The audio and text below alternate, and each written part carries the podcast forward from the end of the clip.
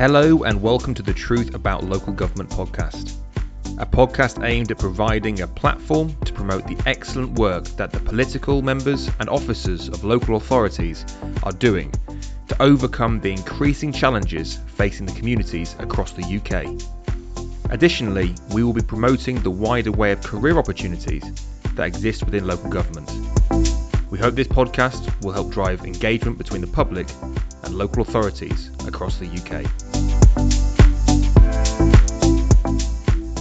Today's episode, I am genuinely really looking forward to speaking to Rob Moran. Rob's had a, a, a decorated career, um, concluding as a chief executive for a you know a very well respected um, local government organisation. And today we want to talk about well, I won't take any glory. It's Rob's um, uh, topic suggestion, the renaissance in local government and what we're seeing at the moment. So, without further ado, Rob, thank you so much for coming on the podcast. Matt, thank you so much for inviting me. I'm delighted to be here. Thank you. So, for those listening at home, when you talk about a renaissance in local government, what does that mean? Well, just, I mean, uh, I'm, I'm, kind of semi-retired now, uh, uh but having stepped back uh, from the chief exec role I had uh, 18 months ago, I've been reflecting on what the last few years of my my career, uh, what the experience was, and, and it was dominated, of course, by the COVID response. But thinking about what we've been through in the public sector, if you look at what what happened from 2010 onwards, where we had kind of the Cameron Osborne austerity budgets, and we had um, the bonfire of the quangos and the rolling back of regulation. Uh, but we also had massive public sector in, in local government, local government cutbacks. So leading up to the pandemic, we were already quite beleaguered in terms of our resourcing, and it felt like we were kind of um, on the back foot for quite a while that period. Then COVID hits, our our whole world changes. Everybody changes unexpectedly, very rapidly, and local government, along with other public sector and voluntary sector colleagues, found themselves at the forefront of the response. And we were within days um, delivering food parcels, making welfare calls to lonely and isolated people, uh, and rolling out all our welfare services, our emergency plans, and so on, uh, all all uh, shoulders to the wheel and hands to the pump. And um, I think in that process, for me, there was a change in the, the general public attitude, which was you started to hear people saying the the cuts have been too far, the cuts have been too deep. We wanted public services that were more resilient than this. We wanted them more. I mean, we want more of what they deliver. And so I think for me, that's where the kind of when I talk about a renaissance in local government, uh, it's kind of a a public debate now, which is quite active and it's ongoing, which is that we want to be proud of our public services. We want them to be much more capable, much more resilient, we want them to be there for us when things are tough and uncertain. And we proved ourselves, I think local government proved itself fantastically during the pandemic. And I think that debate rolls on. I would say, I think the tabloid press and the mainstream media are a little bit behind that curve. They're still rolling out the old tro- tropes and the kind of uh, the myths and, and, and and stuff about kind of public sector and non-jobs and bureaucracy and so on. And obviously, they're able to point to some cases, uh, uh, but actually, I think the public debate is ahead of that and saying we are prepared to pay more for public services that really meet the meet the needs. That's where I am coming from with a renaissance. No, definitely. I completely agree with you. I think COVID was a time of reflection, and I think for a lot of communities, a local response, a tailored response, was was the most effective. And the government had to really step in where you know we weren't properly prepared as a as a country for for that level of of stress and of challenge. But I think there is still, and I know you and I have talked about this a lot, there is still a massive amount of um, gaps in the public knowledge's awareness as to what local governments truly do. And there's, you know, what do councils do? They take our bins out. You know, why are my council tax bills so high when it's just the bins taken out? But there is that lack of appreciation of of scale and reach of services. I mean, you know, from child protection, SEND, homelessness, refugees, adult social care, libraries, planning permission, day centres, you know everything that goes into making that place in that community and supporting that community i guess for yourself one of the questions that i have is in terms of the the branding of of local government is part of the problem that most officers it's the politicians uh, are normally uh, kind of they take the forefront of the stage and you know, so that it's, it's sometimes it's difficult for local government to uh, properly uh, promote the positive work they're doing. Yeah, I, th- I think that I think there's quite a lot in, in what you say, Matt, there, and I and I think there's a, there's a there's a problem for that sector as a whole in that quite a lot of what we do is fantastically important, but it's not exactly the sexiest thing to put on the front of the, the newspaper or on News at 10 or in, or in the public's consciousness. And so I think um, we don't really have any big hitters on the main stage with regularity. Uh, uh, you know, with notable exceptions. But when when the media goes to somebody for, for explaining uh, public sector issues, they go to Tony Travers or they go to a, a few, a very few uh, uh high-profile people. And I think the sector needs to be right up there, and the officers need to be up there supporting the politicians in actually making the case. And I think there's a lot to be said because why should the public understand all the complexity of local government?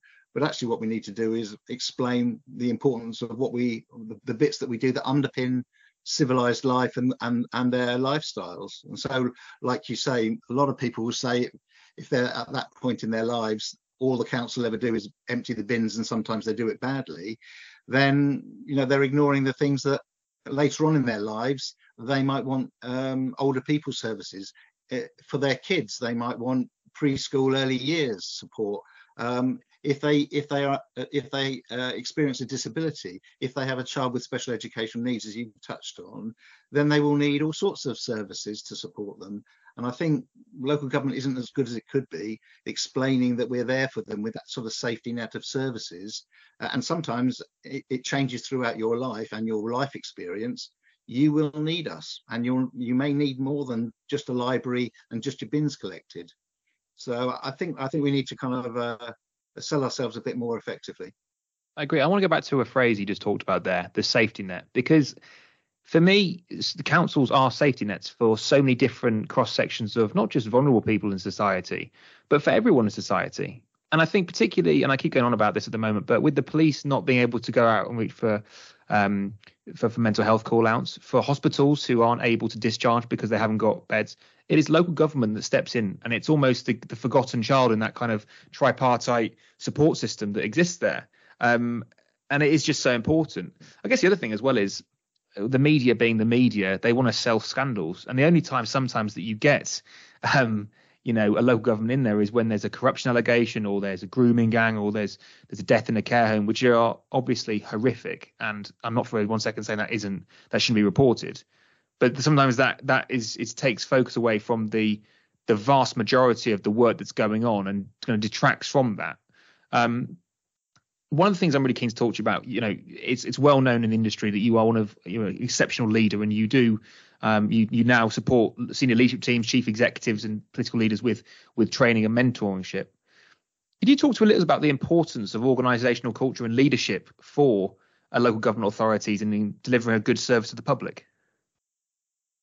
Yeah, thanks, Matt. And I, I, I agree with your sentiments on that one. And I think when things do go wrong, and they do go wrong, and, and you only have to look at the Lucy Letby stuff, and you have to look at the Wayne Couzens stuff in, that the Met Police are dealing with, and on all of those things that will inevitably go wrong to some degree because of the scale of what we do, it does detract from the fantastic and extensive work that's way beyond that. So, as you say, not to diminish that in any way, but the thing that you turn to in those circumstances is the quality of leadership and the strength of organizational culture and I think if your organizational culture isn't strong or isn't developed and it's not active and it's not lived every day by every member of your organization, then you're in trouble. And I think that's why chief executives and leaders and politicians and senior officers spend so much time talking about organizational culture is because it's the spirit of the organization. It's what you naturally know to do.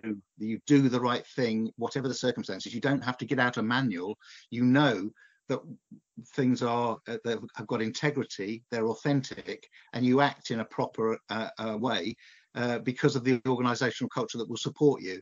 And I think if you don't hang people out to dry, if you support them in what they're doing, and if they're doing things for the right reasons, then that strength of culture will see most organizations through to the other side, even when things go very badly wrong. And so I think this renaissance in local government, you kind of you do need to be proud of what what you do. Um, I'm incredibly proud to have worked in, in the public sector for so long and for local authorities, and I think having strong organisational cultures are what underpin things, so that you can explain where you're going, you can explain what you do, and sometimes when you have to say no to people.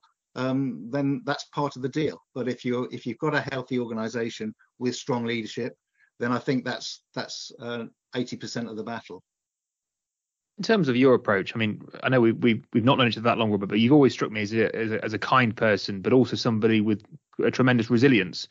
How important is that? Is I, I don't want to, to to sound wishy-washy with this, but is kindness and celebrating elected members and the the reinvigoration of local democracy to a, a good public service offering?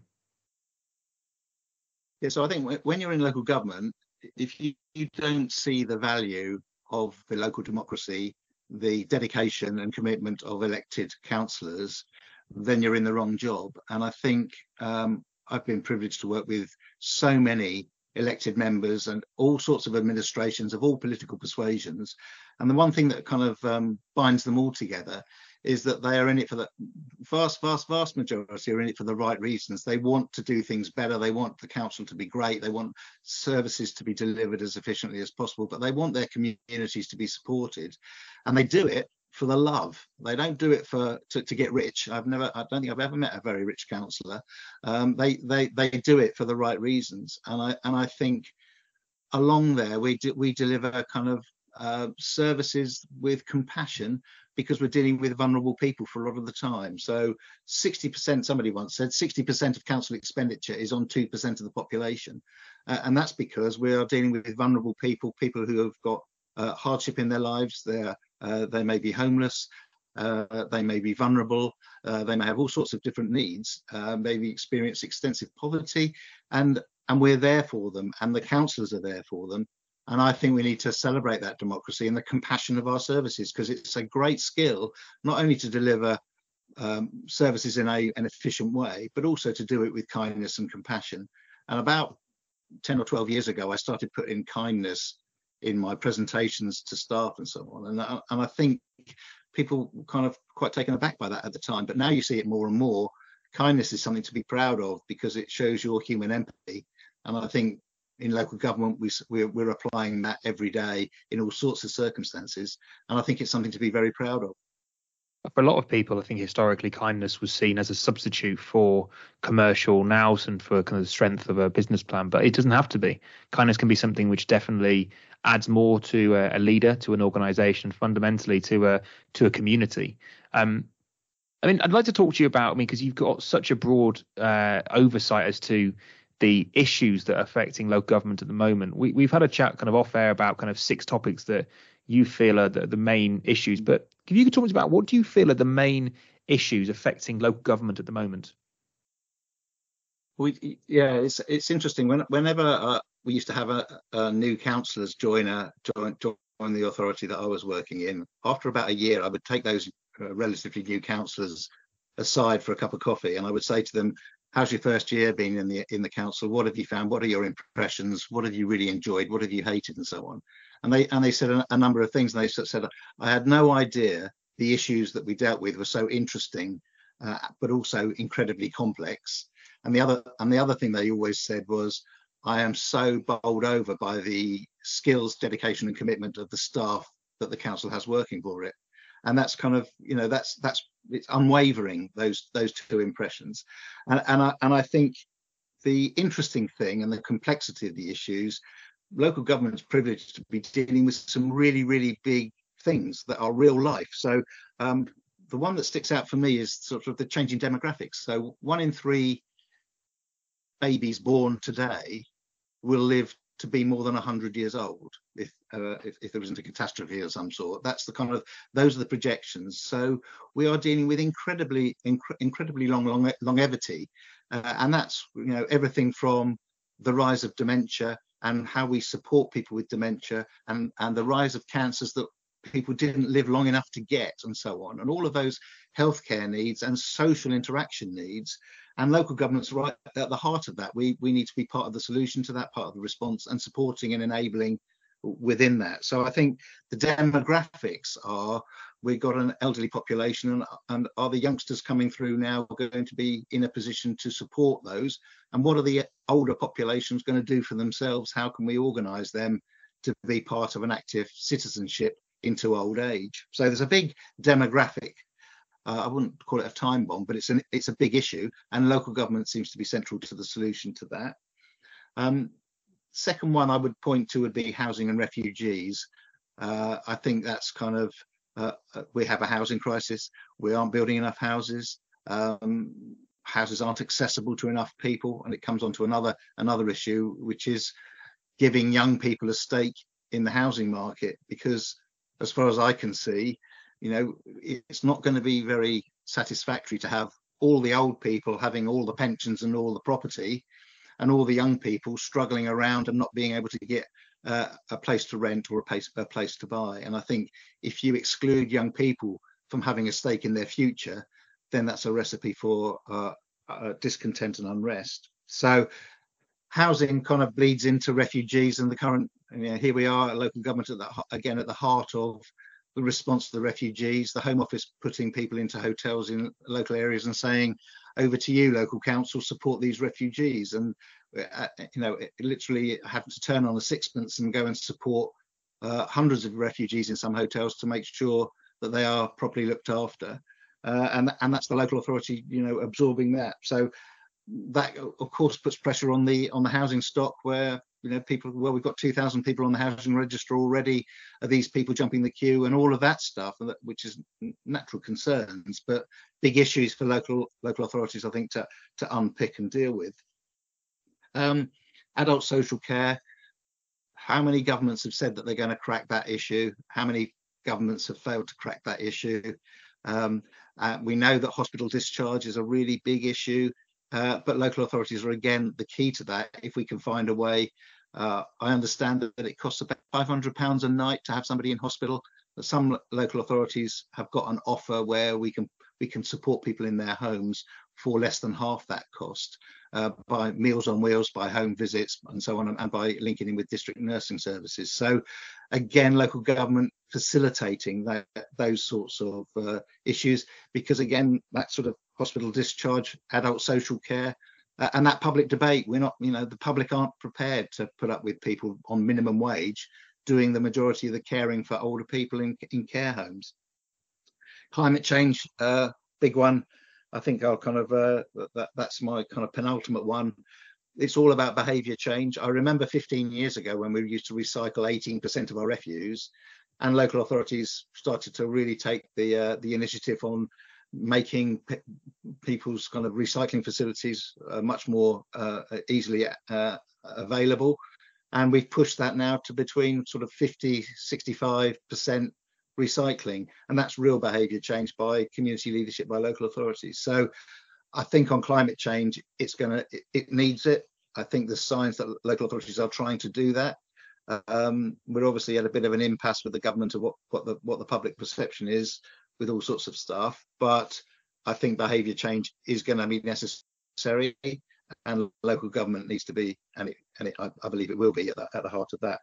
Uh, and the final one I, would sign off with in terms of big issues would be kind of a future pandemic. You hear all sorts of rumours all the time about uh, Omicron that's coming back, and et cetera, et cetera. But COVID took us um, not by surprise because we had plans, but it, it fundamentally shifted our life, our, our life and our outlook. And there's nothing to say it won't happen again. And we need to be very, very agile in our response to that. So I'm sorry, it sounds like I'm machine gunning you, Matt. No, no, you're um, not at all. And I think there's a bit on that. Yeah, I mean, Peter Holt, the chief exec at Uttlesford, he was on talking about the national risk register. That they were saying yes, we anticipate that in the next um, five to 20 years there will be another pandemic. Um, this is similar to COVID that we will experience as a society, and you know that that's a real concern. I think one of the questions I've got there is those issues. It feels like all of the challenges that local government faces are evolving at the moment the the the, the society shifting, what people need. The um, I mean, climate change is a sleeping giant. It shouldn't be sleeping, but it's almost it, it's that's the kind of situation where, because a lot of these issues, I believe a local response is best. And I, again, local response needs to happen with COVID, uh, with COVID, sorry, with climate change. But having central government as an advisory and holding us to account and providing the expertise and in kind of information distribution would be would be obviously a need to to to resolve that. Going back to the evolutionary piece, can councils evolve fast enough, do you think, to meet the ever changing needs and requirements of the challenges they face? I think almost inevitably not, because I think I think this, you know, the, the climate emergency is, is an emergency on all sorts of on all sorts of fronts. But I think um, I, I, think local government can only do its best, and I think that's what I, I, I mean about strong leadership. And I think you know Sadiq Khan in London is is having to show that now with ULEZ. Now he may be right, he may be wrong, but actually he's having to hold his nerve against the most enormous kind of uh, public back and, and media backlash. Um, but that's kind of sometimes where political leadership and and sector leadership needs to be to change public behaviour uh, and and the outlook on on key issues and climate change. It doesn't get much bigger, does it? So whether we're fast enough, whether we're strong enough, whether we're big enough, probably not. But we need to do our very best. Obviously, with such a an impressive career that you've had, you know, we, you know, what would you say were the three takeaways that you've had from your career, lessons that you've learned that you'd share with that next generation coming through, considering a career in local government or starting a career in local government? So, uh, if I had a few, and I've got uh, I've got long lists in my head, but I'll I'll, I'll pick three as you as you've said, Matt. I, I think uh, come back to that that kindness and resilience stuff. I think when you're in these sorts of jobs in public service, in the front line, uh, standing up at public meetings, sitting there in council meetings, having to front stuff up.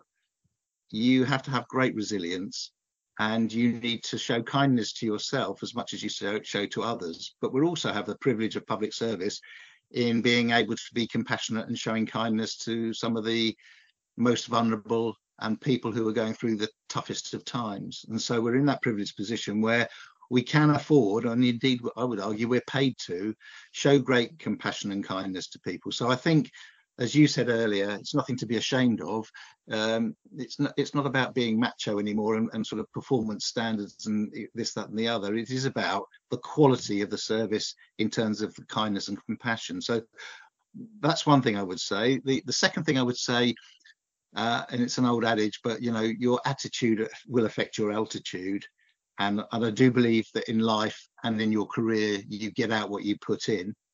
So I think um, if you if you recruit for attitude, you can train people to do almost anything. And I would point to in Elmbridge, uh, we uh, started off some many years ago now a customer services team, and we brought in some very young people to uh, staff the phones. And um, everybody said, well, you can't possibly answer planning queries, you can't possibly answer this, you can't possibly answer that. With about six weeks training, those those young people staffing those phones in the customer contact center were able to cover 80% of what we did with great professionalism, with fantastic insight and knowledge and brilliant judgment. And I sat there with them listening into the calls, and their brilliance never ceased to amaze me. So I, I think recruiting for attitude, training for skills is is a, is another key thing. And uh, and my final one to sign off uh, with uh, would be authenticity, values, and trust. I think you can't pretend to be someone you're not. Uh, you may want to be George Clooney, but you're never going to be George Clooney.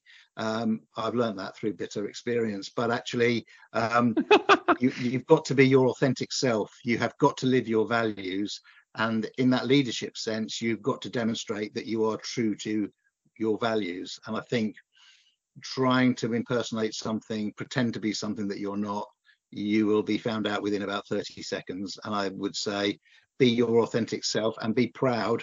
And more than that, in 2023, be proud to work in local government.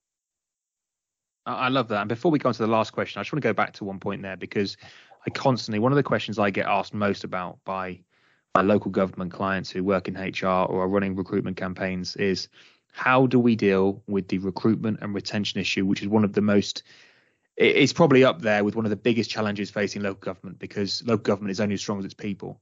And I think we need to repeat, you know, what Robert just said there is attitude dictates altitude. You get out what you put in.